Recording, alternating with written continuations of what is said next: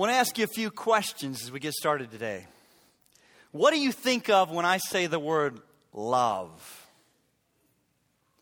And what kind of actions come to your mind that you think most demonstrate genuine love?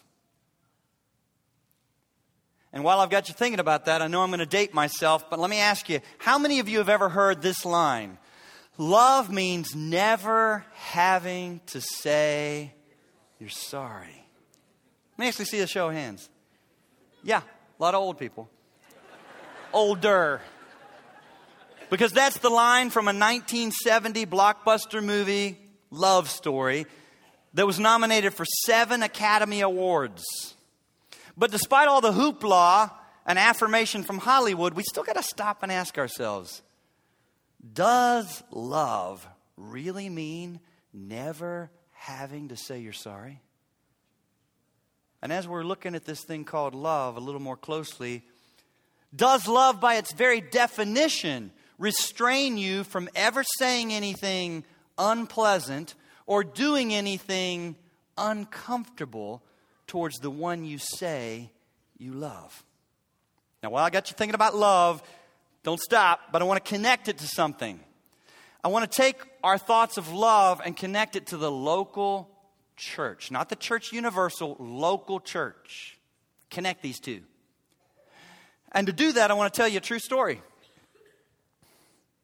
Because I think this story illustrates well why I believe the Bible calls every believer to actually be a part of and plug into an organized local church that has appointed leaders who exercise God given authority to help all of us, themselves included, but all of us, to truly love each other in all the ways God's Word calls us to love each other as the family of God. There was a single mother living in one of the largest cities in our nation big, urban, concrete, noisy, honking horns. And she was raising two kids on her own, and this was, this was fairly new. She'd just been through a painful divorce and was hurting. She'd, ra- she'd been raised Roman Catholic, but she was hurting and she was hungry for something more than she'd seen in the Catholic Church growing up. And she started spending a lot of time in a little park near her apartment complex where she would sit on this bench and watch her two kids play on the playground. But it was a long bench, really, really long park bench. And she began to notice at the other end of this bench, a handful of people would gather who were bringing big Bibles and colored highlighters. And they would spend time together laughing and talking and while their kids played on the playground. And as time went on and she was regularly on that bench and they were regularly on the other end, the, the numbers were growing. It was going from five to eight to 10 to 12 to God was at work in the city saving people. And that group grew to about 30 new Christians that God was just saving around the neighborhood. And she began to scoot down the bench towards them. She was attracted to what was going on, what she saw, what she heard. And she began to sit with them, and they began to befriend her, and she befriended them. And in the mercy and grace of God, God used that little group of Christians to lead her to Christ. And for the first time ever in her life, she tasted what it was really like to have a personal relationship with Jesus Christ. Rather than just try to practice religion, which is all she'd known growing up. Eventually, another seasoned believer moved into the neighborhood and joined that little group and started to sort of lead the group. But there was no official commitment, there was no membership, there was no accountability, there was no officially agreed upon leader. Just a group of Christians hanging out together. Doesn't get any better than that. No buildings, no budgets, no rules, no accountability, no, yeah, we just all do this together. There's no set aside leader. yes. I'm setting you up. And it was all so wonderful, and they were loving it, and they were growing, and they were changing. And it was so much better than they'd ever experienced, any of them that had been a part of a local church, better than anything they'd experienced in their local churches they'd ever tried to be a part of, until something happened. that always happens. And it's something that God knows is going to happen. One person in that little group of Christians stepped right into sin and refused to repent. And different people from the group, I mean, it was public, it was not a secret, it was known by them and the neighborhood. This one woman was abusing alcohol. And different ones would speak to her and pull her aside lovingly and say, What's going on? Can we help you? This isn't right. You can't. And she made it clear, she was adamant. I don't have to listen to any of you all. Who are you to speak to me? It's me and Jesus. It's none of your business. It's my life. And the little group began to divide. And there was great conflict over how to handle it. Some saying she's right. It's none of our business. It's her and Jesus. And some saying, no, but it is our business. We love her. We know her. And it's a poor testimony to the rest of the neighborhood and the cause of Christ and the gospel. And that little group blew up and they scattered all over in different directions. Some of them with a fresh reminder as to why they want nothing else to do with other believers, and others plugging into local churches that had appointed leaders and accountability. Here's my point. That little group of believers meeting in the park, is that not the stuff that people are blogging about today? Oh, just, and that's the stuff that Christian dreams are made of right? Why can't why can't the church just be a loose? Why does it have to have a name and a certain place and leaders and a creed and a covenant and why can't the church just be a loose collection of Christians to gather together to sing songs and study their Bibles and love each other and talk to other lost people about Jesus? Well, I'll tell you why. It's because of what Ryan preached about last week so well sin because I hope this doesn't shock you.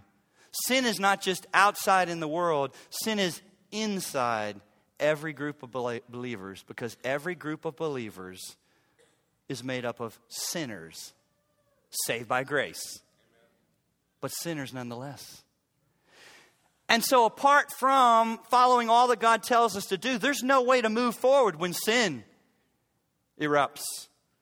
There's no way to keep this thing together when sin erupts. This idea of grassroots, just grassroots, loose collection of Christians loving each other with no buildings, no budgets, no creeds, no authority, no, no set aside agreed upon leadership. All sounds great till sin enters the camp. And it always does. And then the dream is over and it all hits the fan and there's no way forward. You can see the same thing in the book of Acts. I'm not just picking on that little group at the playground in, in the urban city. You can see the same thing in the book of Acts that is so often lifted up as the apex, the very apex of how the church should function, and is sometimes held up as this amazing Christian utopia. I, I laugh. I, I think the only people talking that way and writing that way are people that haven't actually read the book of Acts. Is there a freshness in the book of Acts? Is there a passion to talk about Jesus and the resurrection?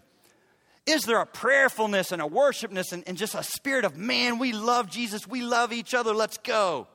I love it. I want all that. But read all of it. Is there sin in the camp already that erupts on a regular basis that they have to sort out? Louder. Yes. yes. Let me show you what I'm talking about. Don't take my word for it. Go to Acts chapter 4 and I know I say this, but today it's like, oh my goodness. If you don't have a Bible, just go ahead and say, I'm so sad. Because we're going to use our Bibles. I don't want you to believe just what I say because I didn't think of this. Our elders didn't come up with this. Our denomination didn't think this. I didn't read it on a blog and say, that's a good idea. Churches ought to function that way. Bible. We're going to be all over our Bibles today so that you see what God's Word says. Acts chapter 4, I'll begin reading in verse 32. Acts chapter 4, verse 32. Now, the multitude of those who believed were of one heart and one soul. Whew, liking it already. That sounds good. Give me that, bring it. Neither did anyone say that any of the things he possessed was his own, but they had all things in common. There was a love and a sacrificial love for each other. It's like, wow, how often do you see that? And with great power, the apostles gave witness to the resurrection of the Lord, and great grace was upon them. They had great power, great grace, sacrificial love. And oh, by the way, let me give a little aside before we read the next verses. What you're about to read is a description, it's descriptive of what happened as they begin to sell land and houses and just share everything. Nowhere in the scripture does it command prescriptively to do that. So it's descriptive, it's not prescriptive. It's an example of sacrificial love. But don't go to Acts chapter 4 and these verses and build a case for no Christian should own their own house, should own land, we should just all have it together in a communistic, socialistic kind of way.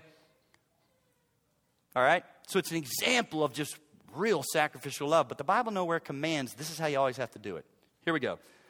Verse 34 Nor was there anyone among them who lacked, for all who were possessors of lands, of houses, sold them and brought the proceeds of the things that were sold and laid them at the apostles' feet, and they distributed to each one as anyone had need. And Joseph, who was also named Barnabas by the apostles, which is translated son of encouragement, a Levite of the country of Cyprus, having land, sold it and brought the money and laid it at the apostles' feet.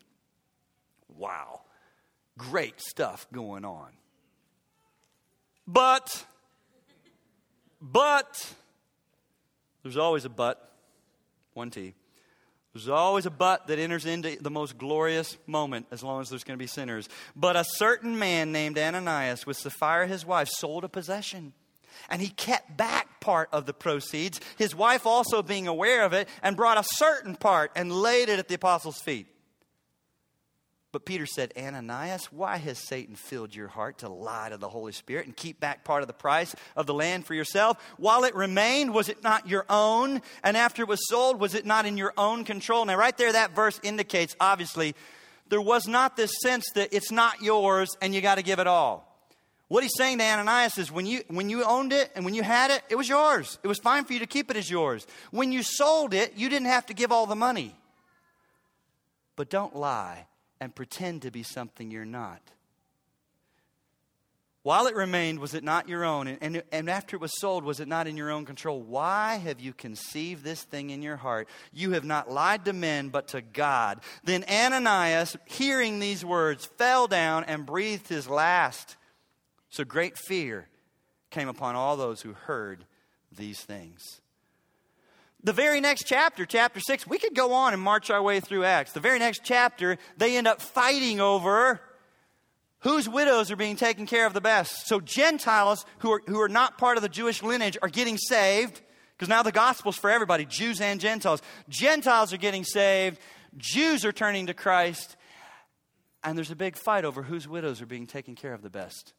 And the Gentile Christian said, you're, you're playing favoritism. You're taking better care of the Jewish widows than you are the Gentile widows. And the apostles actually said, Oh my goodness, we don't want to get all caught up in this and stop reading God's word and teaching and praying. Let's set aside some deacons to handle tables and all this. Sounds a lot like the church today. Right? So much for utopia. Listen, there's always going to be sin to deal with because the church is filled with people. And so, God's word, the answer isn't, I'm done with the church. I'm done with other believers. It's just me and Jesus. I got the internet. I can listen to better sermons than any local pastor. I can listen to better worship songs than any local church worship team can put together. I'm going to be part, of the online church for Jesus Christ problem with that is there's so much the scriptures talk about that just can't be pulled off online with each of you in different places. God intended more than just information to be a part of your life through good teaching. There's something that happens. Oh, there's some unpleasant things that happens when we get close, but there's some good things that happen when we get close. He intended for us to be a part of a local body of believers committed. And so God's word doesn't say, say, I'm done with the church, I'm done with other believers, it's just me and Jesus. God's word gives us clear principles that can keep us from destroying ourselves and everybody else around us because of the sin that still remains in us and every other human being. So the question isn't what should we do? What are we going to do when we have problems with each other? The question is not what should we do? God's word tells us. The question is are we willing to obey God's word? And will we have the right attitude as we do it? And so here's what I wanted to do today. I want to lay out for you today what the Bible says is the way to work through the sin that still remains in believers as they gather together in local churches. And as I do, I want to say to you, I realize that some of you sitting here today may have never heard a sermon like you're about to hear. Ever. But that's why I've tried to tie it closely to Scripture not just my own opinion. And I've prayed that God would actually use the process of what you're hearing from Scripture for great good in your life about this important and loving area of church family life. That even if it's new to you and you say, What? Even if you don't like it, even if it's not what you saw in any church growing up, that at least you would be, leave here thinking, But man, he showed that from Scripture. I better wrestle with that a little more. I'd be happy. I recognize this may be new to some of you. So here's what I want to do I want to keep it close to Scripture. I've got a number of passages that I simply want to read. Because you know what? When you read God's word out loud, that's very effective. I'm convinced if I just read the first one and fall down dead, it would still do you good. I would not be sorry that you drug out. But since I'm alive, I'm going to make some observations and additional comments about the passages until he strikes me down. So, let's go to the first one Matthew chapter 18. Matthew chapter 18. Go there in your Bible or the app in your lap so that you can see it for yourself. Matthew 18, beginning of verse 15. Moreover, if your brother sins against you, go and tell him his fault between you and him. What's the next word? Alone. We're going to come back to that because, oh my goodness, that would be helpful. If he hears you, you've gained your brother. But if he will not hear you, take one or two more, that by the mouth of two or three witnesses every word may be established. And if he refuses to hear them, tell it to the church. But if he refuses even to hear the church, let him be to you like a heathen and a tax collector. Assuredly, I say to you, whatever you bind on earth will be bound in heaven. Whatever you loose on earth will be loosed in heaven. Again, I say to you that if two of you agree on earth concerning anything that they ask, it will be done for them by my Father in heaven. For where two or three are gathered together in my name, I am there in the midst of them. Now, of everything I just read, if I was to take a survey, I venture to say of, of all those verses, the one that most of you say, I know that, I've heard that, I've quoted that. Where two or three are gathered together in my name, there I'm in the midst. Almost always it gets quoted at one of the sweetest moments of Christian fellowship. Oh dang, this is good. Where two or three are gathered together in my name, I could just cry. This is so sweet. Oh, all is well, all is right. Oh, so good to be here tonight. So good to sing together. So good to be in this small group. So good, so good, so good. And is that true? Is Jesus there?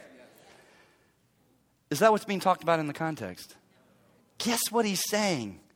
Though we turn and often run away from conflict and dif- difficulties and the ugliness of sin in each other's lives, Jesus doesn't. Where two or three are gathered together in my name, to do what he just talked about, to try to work out a problem between a brother and a sister, or a brother and a brother, or a sister and a sister, I'm right there. Cheering you on, saying, This is a good thing. I died for this. Your sin and your sin, please don't just scatter to the wind. Work this out. Show mercy. Reconcile. Extend forgiveness. Where two or three are gathered together in my name to work through a problem, I'm in your midst. It's not just you trying to work it out on your own. Now, before I make some observations from this passage, I want to point out something that, that is noteworthy, I think, regarding the church and love and whether I should be a part of one or not. In the Gospels, I'm not saying in the whole New Testament, in the Gospels, Matthew, Mark, Luke, and John, there are only two explicit references to the church. Now, there's lots of inferences, but there's just two outright explicit references to the church Matthew 16, 18, and Matthew 18, 17. And I want to show you both, and I want to pull them together and make a point. Go to Matthew 16, 18, which is just a couple chapters previous to where we were. Matthew 16, 18, Jesus speaking. And he said to them, But who do you say that I am? And Simon Peter answered and said, You are the Christ, the Son of the living God. Now look at me before that just falls flat on you and you're like, yeah, yeah, yeah, yeah, whatever. Oh my goodness. Did the disciples clearly understand who he really was? No, there was constant confusion over who he really is. The crowds did not understand who he was. The religious leaders were convinced he was not who he kept saying he was.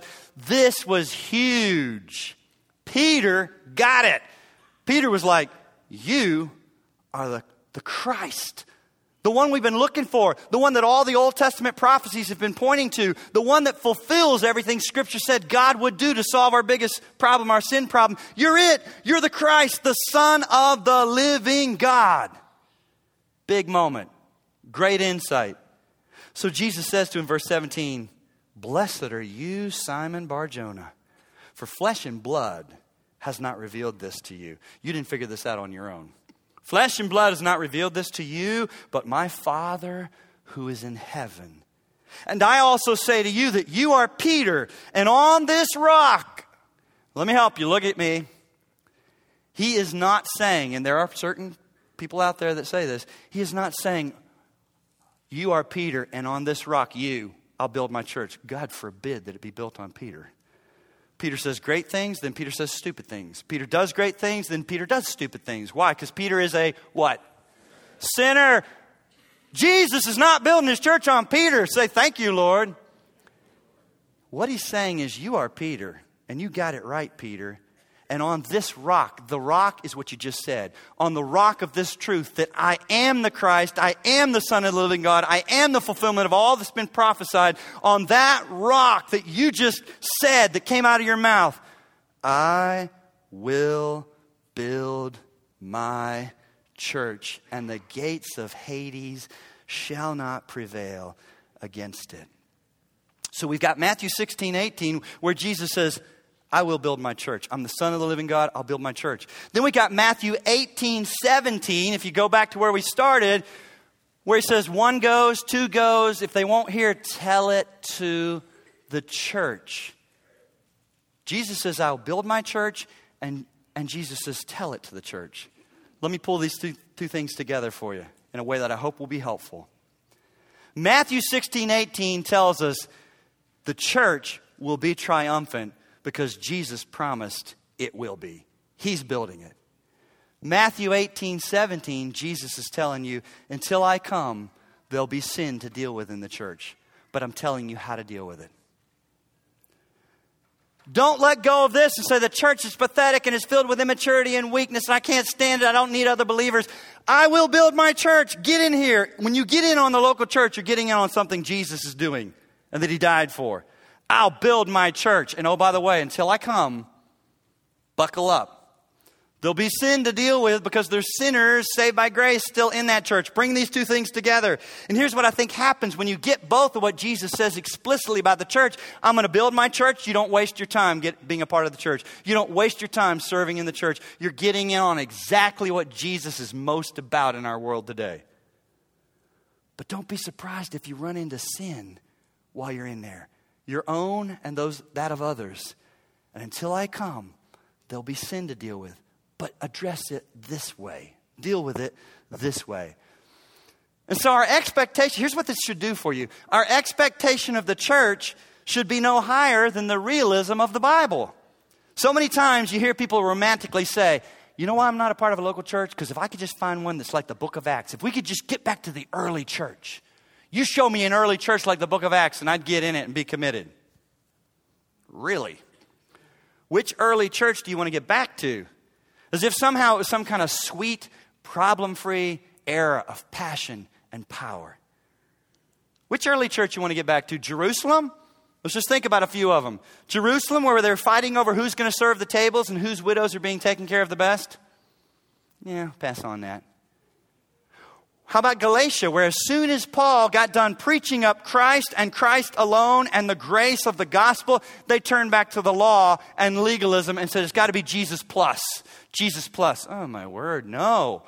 No, don't want to be a part of that. Legalism and Jesus plus. How about Philippi, where there were two ladies, Euodia and Syntyche, who were so out of sorts with each other, Paul actually names them by name in his letter. How embarrassing is that, right? And says, Work it out, ladies. You had a falling out at VBS. Work it out. Don't stay mad. Who cares the decision that was made about the gift bags and they didn't take your idea? Oh my goodness, ladies, please. And you got to remember, when Paul was writing these letters, there was not a printing press. Letters were read publicly and passed around. Imagine the day that was read. And he's, he's addressing all kinds of wonderful, glorious doctrinal issues about Jesus laying aside his glory and taking on flesh. And then all of a sudden, and by the way, Euodia and Syntyche, they're like, ah! Out of the whole church, he's named our names. Work it out, ladies. Oh. Oh. I haven't done that yet. Aren't you glad? In the middle of a sermon? And by the way, we got the situation, and this is a sermon, but a little aside here. Work it out. Colossae, you want Colossae? Where they decided that Jesus Christ really wasn't enough. Yes, Jesus, but we're more into dreams and visions and angels. We want a mystical experience. What about Laodicea, the church in the book of Revelation that Jesus said, You make me so sick, I want to spew you out of my mouth because you're not hot, you're not cold, you're lukewarm. You say, no, I've been in a lot of churches like that. Okay. How about Corinth? In the church of Corinth, here we got a group of Christians that it was the first, first group of Christians that were guilty of pastor celebrity worship. It's not just today with the internet. In the church of Corinth, they had people dividing up and saying, Oh, I'm of Paul. Oh, I'm of Peter. Oh, I'm of Apollos. And Paul had to say, What? Don't worship the man that preached the message and led you to Christ. Worship Christ. Don't say, oh, I'm, a, I'm about Paul, I'm about Paulus, I'm about. It's Jesus. And then they started to fight over their spiritual gifts as to who had the greatest spiritual gift, which is the greatest. And oh, by the way, then they also began to say, you know what? Maybe the resurrection never even really happened. I think I'll take the church we have today. Right here. There's enough mess. Let's take our mess today and recognize that God has given us a way through it, a way forward, a way that pleases Him, a way that will all still grow and change by His grace and for His glory. So now let me make some observations about Matthew 18. Get it open again. Here's the first thing I want you to notice we're talking about a brother. Verse 15. We're talking about a brother. If your brother sins against you, you can insert sister. So we're talking about Christian to Christian. Don't expect the world to function this way out in the marketplace. They're going to think you're crazy if you kind of try to practice and walk through this. But for Christians, if your brother sins against you, this is Christian to Christian. Second observation I want to note, I want to note we're talking about a clear sin, a clear act of sin. If your brother, what? Sins against who? Let me tell you one of the worst things that happens someone sees someone else, something happen to them, and they take up an offense on their behalf. I see some of you nodding. Don't do that. If someone sins against you, you. If someone sins against you. And so here's another mistake that Christians make, and it causes chaos in our local churches. It's a clear act of sin, not a preference. You say, What are you talking about, Brad? I think as I start, you'll get it. I say homeschool, you say public school. I want my kids to be salt and light. I want them to own their faith. Yeah, it's going to get messy. They might get around some bad kids, but that's the choice we've made, and I want to talk them through it while they're still in my home. The danger is, let me go on before I tell you the danger. You say drinking in moderation. Bible doesn't say don't drink, it says don't get drunk. I say don't drink at all. Do you know all the harm that's been done by alcohol? Are you crazy? You should have nothing to do with it. That's the path to take. I say no movies. Hollywood is wicked and you don't even want to give them a dollar of your money because even if you go to a nice PG movie or whatever, you're still giving money to that great beast over there that makes terrible. You shouldn't go to movies at all. But I say, I can go to some movies. I could go on. You say, Dresses only for women. I say, hey, culotte or pantsuit. I date myself. That was the answer to legalistic churches.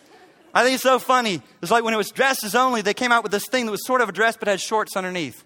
It's like, yeah, I'm obeying, but inside I'm not. There's some little leggings on this. Yeah, tell me, what, what are you going to say now?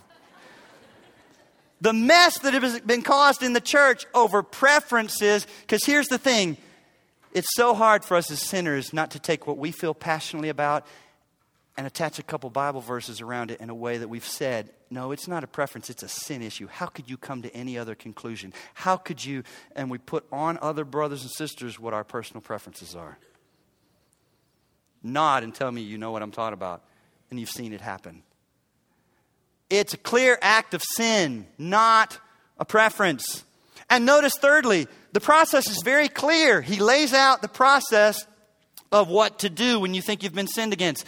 He says, If your brother sins against you, go and tell him his fault between you and him. Say it.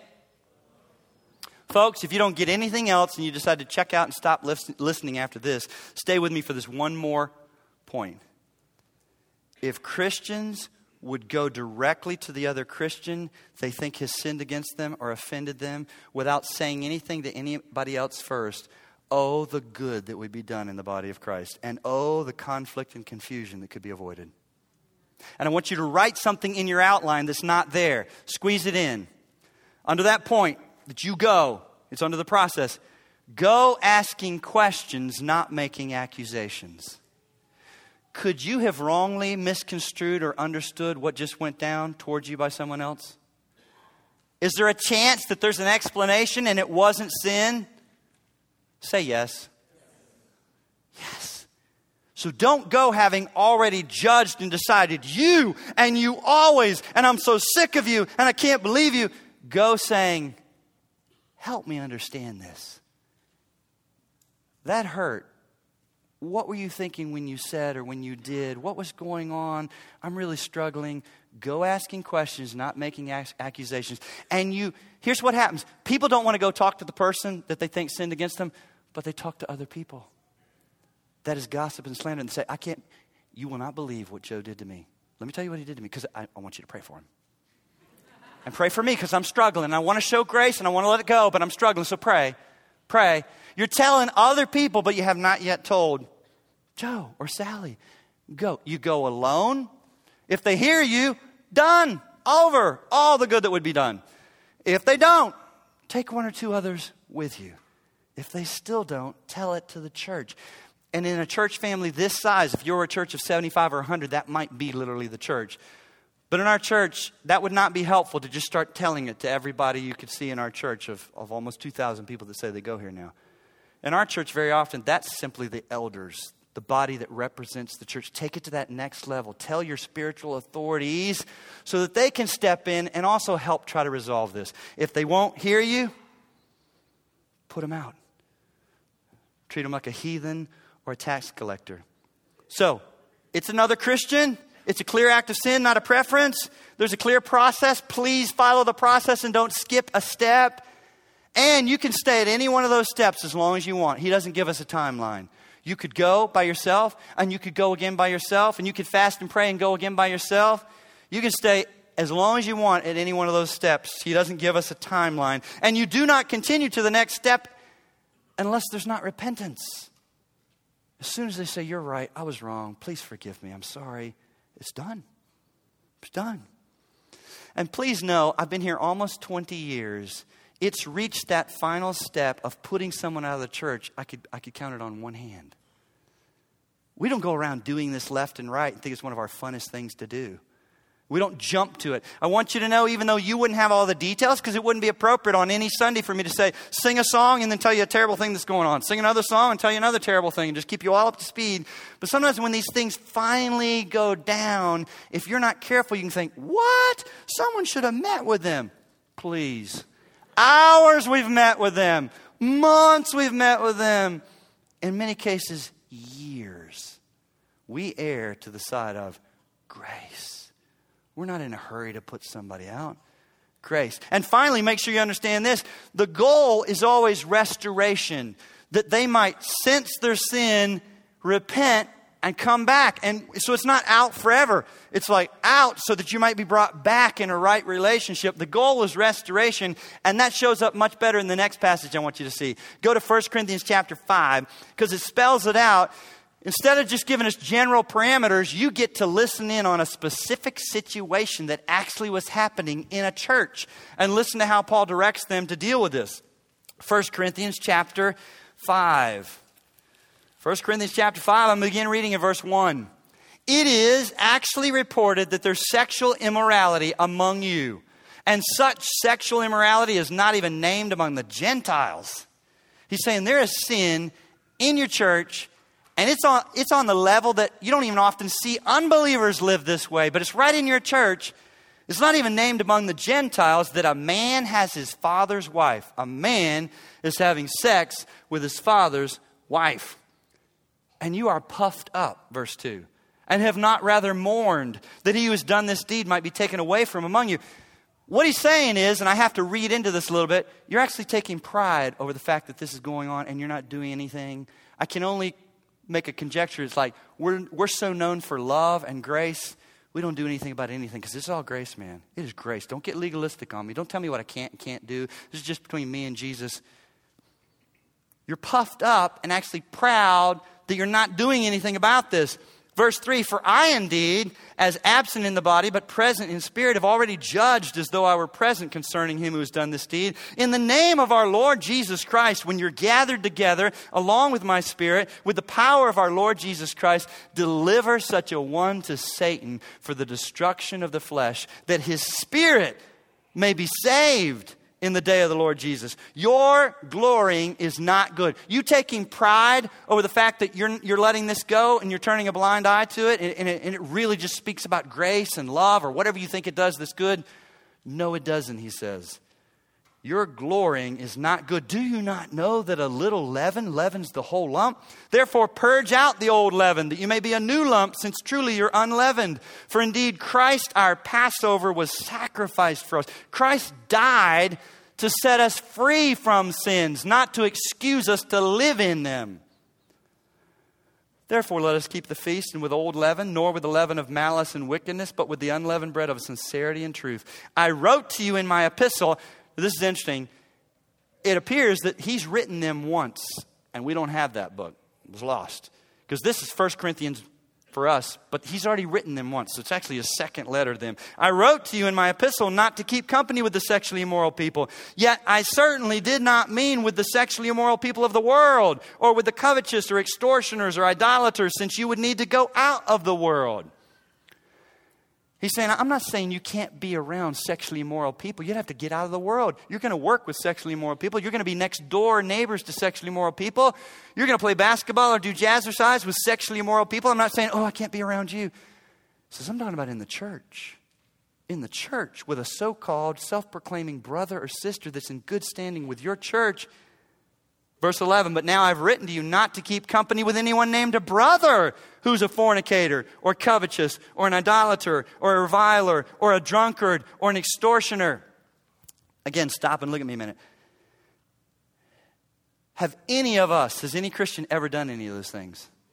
Absolutely. So again, we're not saying if anybody does any of those things, whoa, we're moving down the process of church discipline and you're on your way out.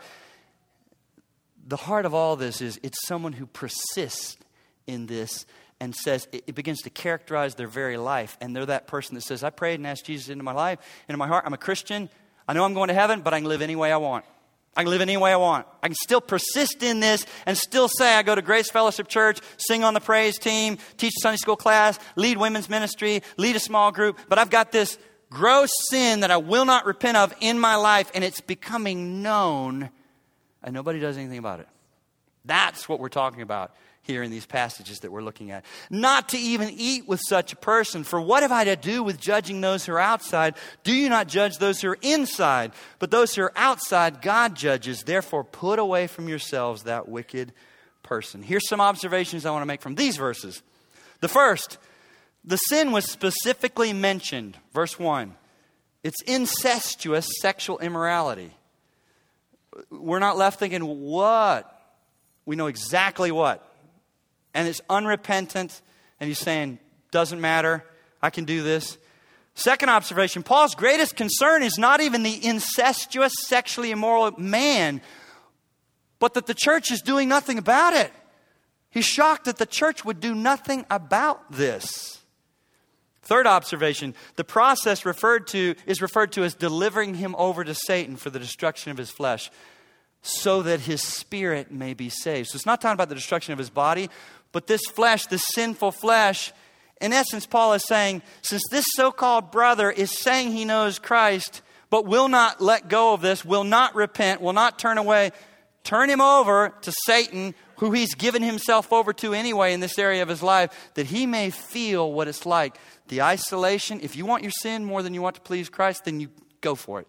But you're not going to stay in this happy middle ground. I live this way, but I still go to Grace Fellowship. I sing on the praise team. I, does that make sense? I take communion. I'm in, I'm in good standing.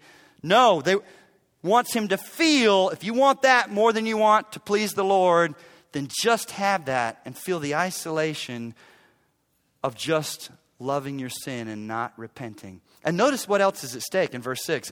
Failing to handle, handle this matter risks harm to the rest of the body. Look at verse 6.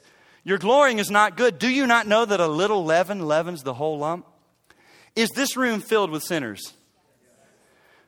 But that is not the same thing as saying, I know that one of our elders is committing adultery because I work with him, and he or he's a, he's a pilot and he talks about it openly, and he's an elder at Grace Fellowship, or she's on the praise team, or if you let that kind of stuff go, it'll spread.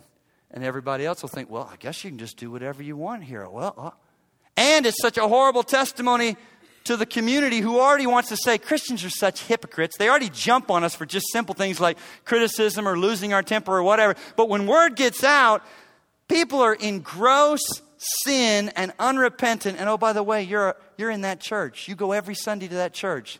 Horrible testimony to Jesus Christ and the honor of his name. So, this process is reserved, listen to me, this process we're walking through that we see from Scripture is reserved for those who claim to be Christians and who are committed to the family of God. Here's what I mean by this in a church our size, with almost 2,000 people who claim to say this is their church, we only try to do this. We'll love all of you. But we really, we really seek to do this in love to make sure we're being good shepherds. To those who have said, That is my church, I'm committed, I'm joining, I'm plugging myself in, I'm serving. Please work in my life. Help me to change and grow. Let's do this together to follow Jesus. We're not chasing after and tracking down every single person that rumbles through here every now and then. That's why I do want you, you say, Are you nuts? I do want you to join so that there'll be that additional love. Let me illustrate it this way. If you've raised kids at all and you hit that season of teenagers, there's some difficult things, but I also want to go on record as saying there's some great things about that season. I loved this thing. If you have teenagers, you don't just have your kids in your house, you have all kinds of kids in your house. Other teenagers, other people's teenagers. And I loved it because they actually wanted to talk to me more than mine. And they thought I was funny and really cool. So it was kind of refreshing. It helped ease some of the pain. But I actually love people and I actually love teenagers. What a, what a critical time in life. And I could tell they would come into the kitchen and I'd be sitting there and everyone's supposed to meet at our house and go somewhere. And my kids would stick their head and they just didn't even want to be in the same room. It's like, let's go. And they would just keep laughing and talking with me. The other kids, they don't have the last name Bigney. And my kids would say, let's go. We would just hang out together. We'd watch Bengal games together. We'd do stuff together. And I sought to have influence and look for ways to ask good questions and, and to be, you know, a part of their life. And other people in the church served the same way. The Nashes, Sandy Nash in our church, my kids, my older kids still call her Mama Nash. Try not to let that hurt. Mama Nash. But they were over there all the time, spending the night all the time, hanging out with her, eating her food, and she'd do fajitas and everything on the grill. And uh, and you're glad to have other believers speaking into the lives of your kids. But here's what I do know the reason they loved Mama Nash so much during some of that season and not me is Mama Nash was not saying the hard things to them that I was. Was my motive, I don't like you. Mama Nash loves you. I hate you, so I say hard things to you. Help me out. Did I love my kids more than Mama Nash? But I was willing to risk not being liked to say some things and do some things that were hard, but I love them. But I only did that with all the teenagers in my home with the last name Bigney. I didn't try to do that with any others. They're not my kids. That's what we're doing here in the church. We want to do this with our church family. If you say, That's my church, I'm in that church family, I'm committed, I'm plugged in, we're going to seek to love you in all the ways God calls us to love each other, which includes speaking into each other's lives, go asking questions saying, Brother, this is not like you. What, help me understand what is going on here so that we can all keep growing and changing. Let me show you one more passage Galatians chapter 6, just two verses there. Galatians chapter 6, verse 1 and 2. Galatians 6, verse 1 and 2. Brethren, if a man is overtaken in a trespass, now right there, that's helpful. Are we talking about someone who just sins as we all do? This is someone who persists in a certain sin and it's beginning to characterize them and it's got them. Right? If a man is overtaken in a trespass, you who are spiritual, restore such, such one. Let me help you also. And, and, so that you don't think, well, that would be the elders, so I hope the elders deal with all this. Or that would be those godly people in our church that will walk with the year, Lord for decades. In the Greek, literally, it says, You who have the Spirit. Who has the Spirit? Every believer. So we're all on a certain level, we're all to be doing this long. There's so much that goes on in our church that's healthy and good with just believers loving each other and speaking to each other that never goes to the elders, nor should it. It's just normal family life as we're all changing and growing. You have the Spirit. If you see a brother over to, see, I have people email me or grab me and say, Did you know that so and so is doing blah, blah, blah? And I'll say, You've seen this? Yes. Have you spoken to them? Well, no. I want you to. I'm not speaking to them. You saw it. You know it. You go. I don't want to go. They, they might not receive it well. They might get mad at me. They might not like me. They may bite me. Do you know sinners saved by grace still bite? They do. But let me say this to you. The reason this isn't going on as much as it should in most churches is who do you love the most when you don't go? It's not that you love them so much you won't go. It's that you love yourself so much. You're like, that's going to be unpleasant. They might not receive it well. It may change our relationship. They may get mad at me. And who am I? I'm just a sinner myself. And you have the Spirit. Restore such a one. And how do you do it? In a spirit of gentleness, considering yourselves, lest you also be tempted. So you don't go on your high horse saying, I can't believe you. I never, I just, I would never. You got a serious problem. And you're about to fall yourself. Beware you who think you stand, lest you. Whatever you see in someone else's life, when you go, you ought to go humbly and just saying, Thank you, Lord, that's not me caught up in that mess. And I could be wrong, so I'm going asking questions, but even if I'm right, I'm going gently and with humility acknowledging that I myself could be tempted like this. And here's what you do when you do this. Verse 2 Bear one another's burdens and so fulfill the law of Christ. You say, What's the law of Christ? Jesus said in John 13, 34, and 35, A new commandment I give you, that you love one another, just as I have loved you. And by this, will all know you're my disciples by your love for one another. Folks, love is not just a fuzzy, warm, I sit here and I emote when I think of you, I love you. It's a love that's willing to risk and step towards another brother or sister and speak the truth in love and ask questions and try to work through this rather than just staying back. It's superficial, safe, I love myself most love that keeps you standing back. Real love demands that we risk and move towards each other and love each other. So let me make some observations quickly from these two verses. First observation is the process involves all of us. I've already said that, right? You have the Spirit. Let me insert another one that's not in the outline. Give you a new B. The process takes time. It takes time. We don't do this in a hurry. And here's why I say the process takes time. Because in that verse where it says, you who see a brother overtaken in trespass, go restore such a one. The word restore in the Greek right there is katartizo, and it means to hold a broken bone in place long enough for it to heal. That takes time. This is not like a SWAT team. We're in, rebuke, out, in the car, home.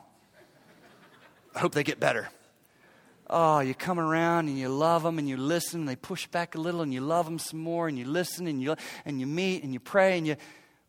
It's not in a hurry. It's a process. It's a process driven by love. And it's carried out with gentleness and humility, and it actually fulfills the law of Christ. That fulfills the law of Christ. When he said, Love one another, and this will characterize that you are my disciples by your love. Let me summarize. Let me summarize a few things that we've seen and draw in a couple other passages for further clarification as we close.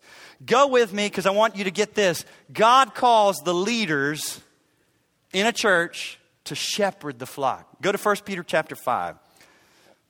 Leaders of a church are not like vice presidents of Citibank and whatever, and they make decisions, and they push paper around, and they tell people what to do. That is not it in a church. 1 Peter chapter 5, leaders in a church are called to shepherd the flock. 1 Peter 5, the elders who are among you, I exhort, I who am a fellow elder. Now, this is noteworthy. They had elders. When, when, when Paul went and preached the gospel, he planted churches, and when he planted churches, he appointed elders. Read your New Testament. It was not a loose collection of Christians who nobody's really in charge, and I don't really have to do anything anybody says to me. We'll just kind of all do this together. Disastrous. Are you ever going to find perfect elders to pull this off? No. But this is what God's word tells us to do. The elders who are among you, I exhort, who am a fellow elder and a witness of the sufferings of Christ and a partaker of the glory that will be revealed. Shepherd the flock of God that is among you, exercising oversight, not by constraint, but willingly, not for dishonest gain, but eagerly, not as being lords over those entrusted to you, but being examples to the flock. And when the chief shepherd appears, you will receive the unfading crown of glory. You know, one of my greatest joys, and there are many in being here with you for almost 20 years, but one of my consistent greatest joys is not this facility that we finally were able to build a building and buy some land. It's not some of the programs in biblical counseling that we have a free counseling center. I rejoice in a lot of that. I consistently rejoice and give God thanks for godly shepherd elders. We don't have guys that just like making decisions. All of our elders lead small groups and do biblical counseling and seek to love on people. And, and keep this in mind. I'm not complaining, but I just want to help you. Many times when you ask a question like a wet, about a wedding policy or some, something, it's not that we don't care.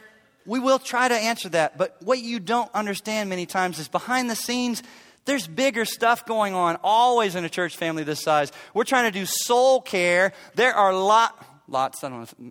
There are people doing bad things, getting caught up in sin. We're trying to love them and help them and sort it out and have a meeting and then meet with somebody else and then find out if that's true and then reach out to the other church and find out if they can confirm that. These things take time. So sometimes when you're questioned about, well, what about the wedding policy and why is it, and you don't get an answer right away, would you love us and pray for us and be patient with us and remember, maybe they got a bunch of big stuff going on that's a little more important than this. They do. Don't hear me saying don't ask your questions and we'll never answer them, but just get the big picture that, oh man, there's some big stuff going on that we want to obey God because here's the other thing. Flip to Hebrews chapter 13 and let me show you if you've ever had a day where you thought, I wish I could be an elder and just tell people what to do. I'd love that. Give me some of that. Let me show you Hebrews 13. Hebrews chapter 13.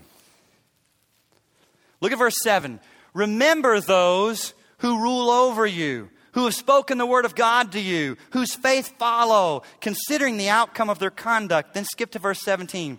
Obey those who rule over you and be submissive, for they watch out for your souls as those who must give an account. That's what our elders wake up with every day. I and the rest of the elders will give an account for your souls. How would you like to have that riding on you?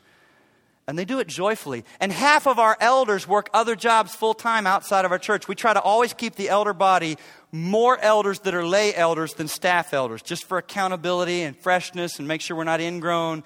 Half the elders work a full time other job, like flying to China, doing hard stuff, deadlines, and then get emails all throughout the week and the weekend saying, Oh, there's this situation. We need to meet with so and so. Can you help us with this? Who can drive to Lexington? Who will follow up? Who will.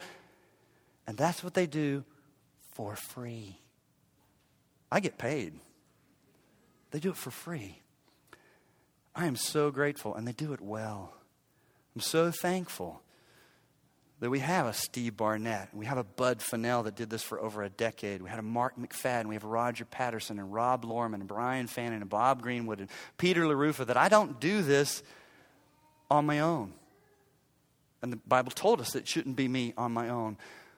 But here's the deal we're called to shepherd and love you in all the ways that would keep us growing and changing and a good testimony to the community.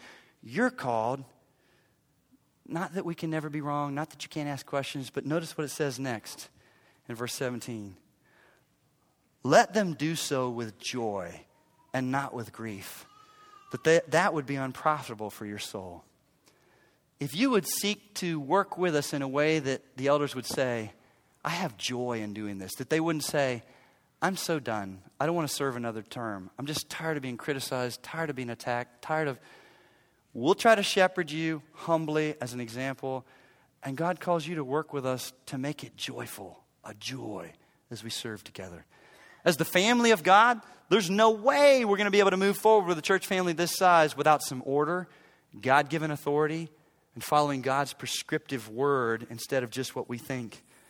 I thank God that so much of what we do is joyful. Oh, the bulk of what we do here is just so joyful. It's actually amazing that we don't have more problems than we do with this many people here. Great joy. But God calls us to love each other deeply and to speak into each other's life and to have a, a real, robust love that steps towards a mess and asks questions humbly and seeks to work it out. And Jesus is right there in the midst instead of saying, I'm not going to do that. And I'm sure Jesus will work it out. You got that right. Jesus will work it out. But how he most often works it out is through other people. This is what he's told us to do. This is how he works it out. So, two things I want you to take away today as we close. The church will be triumphant because Jesus said he's building it. And the church will be messy because it's filled with sinful people just like me and you. But it's worth it. It's worth it. It's worth investing in. So I would call you to make a fresh commitment to following Jesus by making a real commitment to plugging into his bride, the local church. Let's pray together. God, thank you for your word, and thank you not just for how to get saved and arrive in heaven one day, but for right now, in the push and shove, while we're still sinners and we still have this body of flesh to contend with, thank you for not just saying, I hope you can work that out uh, work out any problems you have. God, thank you for your word and for instructions and for the Holy Spirit. Lord, help us by your grace and for your glory to obey your word that we might keep love alive and sin would not just crush it. Lord, help us. And thank you that you've given us everything we need for life and godliness. We pray in Jesus' name. Amen.